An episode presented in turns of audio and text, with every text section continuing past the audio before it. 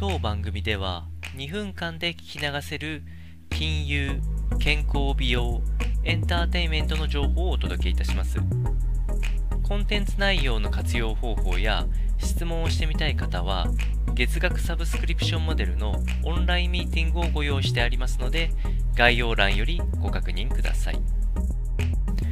本日はファイナンスエッセンシャルより政府支援。こちらについて紹介をしていきます。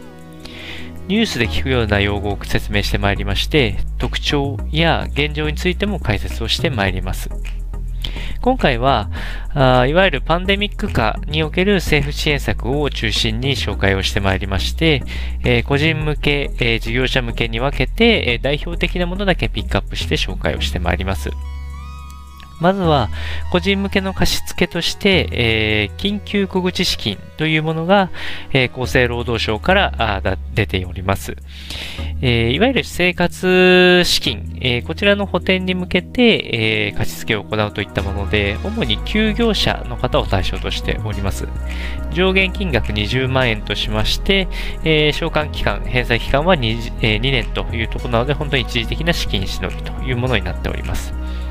それらに加えて、えー、失業者向けとして総合支援資金というものがありまして、こちらは3ヶ月分支給されるのがあるので、え場合によって使い分けるのがいいかなというふうに思います。続きまして、事業者向けの貸付として、え新型コロナ感染症対策向けの特別貸付が経済産業省から出ております。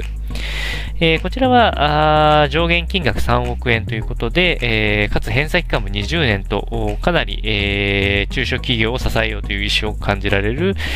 ものになっておりまして、基準金利からマイナス0.9%で3年間貸し付けをしてくれるので、実質無利子っていう実感が結構長かったりするので、こちらが、え敷かれておるといったような状況です。えそれでは本日も頑張っていきましょう。